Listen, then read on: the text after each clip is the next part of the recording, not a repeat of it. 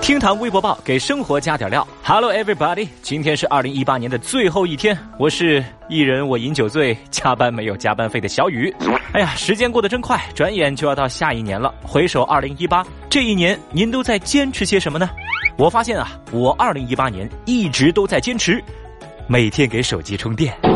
来看今日份的厅堂微博报，微博一百九十六万人关注。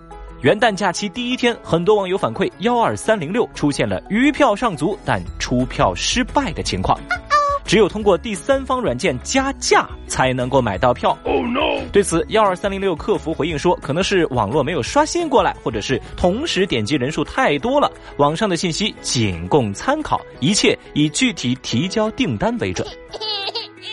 小雨注意到，在网上吐槽这事儿的人还真不少。无论呢，您有没有买到回家的车票，厅堂 FM 都陪您一起跨年。微博一百二十二万人关注。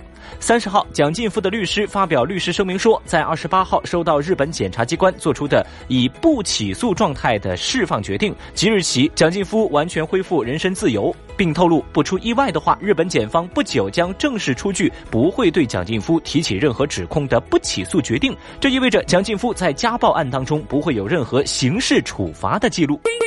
对此呢，微博网友们也发表自己的看法。有人觉得此事蹊跷，也有人留言奉劝蒋劲夫改过自新，好自为之。总之呢，理性吃瓜的网友不在少数。哎呀，所以说蒋劲夫家暴事件就要赶在二零一八的最后一天迎来大结局了吗？微博一百一十六万人关注。日前，有自媒体在微博上爆料说，奇葩说辩手陈明疑似出轨，瞬间啊吸引无数人的眼球。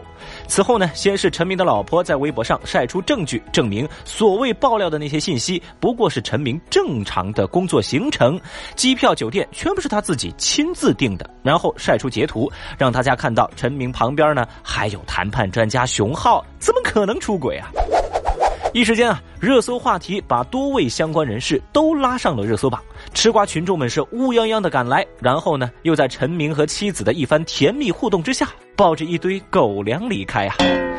哎呀，要说现在这娱乐营销号也真是敬业啊，在二零一八最后的时间里头都没忘记要搞事情，嘿，我是真心希望这些营销号你们还能活过二零一八。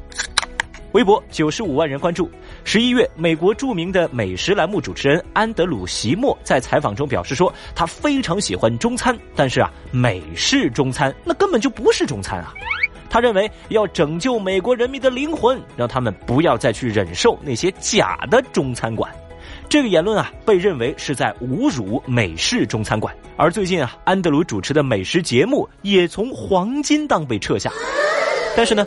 我们的微博网友们普遍是支持他的说法的，那您又是持什么态度呢？欢迎来评论区留言，顺便呢来跟我们说一说跨年准备吃点啥呀？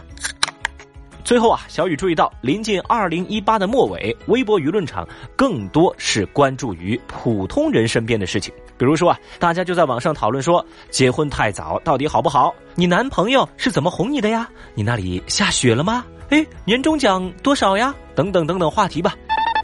总之啊，辞旧迎新、盘点许愿那是少不了的。讲真，除了暴富、变瘦和脱单，我咋觉得我们似乎就没别的新年愿望了呢？去年如此，今年如此，年年如此。嘿，许了这么多年的愿了，能不能实现？你自己心里没点数吗？哈哈，好了。厅堂微博报，给生活加点料。我是小雨，祝各位在二零一九做个好手，可以说走就走，不做舔狗。来来来，各位小手一抖，订阅、点赞、转发，全部都有。Amazing！明年见哦。本节目由喜马拉雅 FM 独家播出。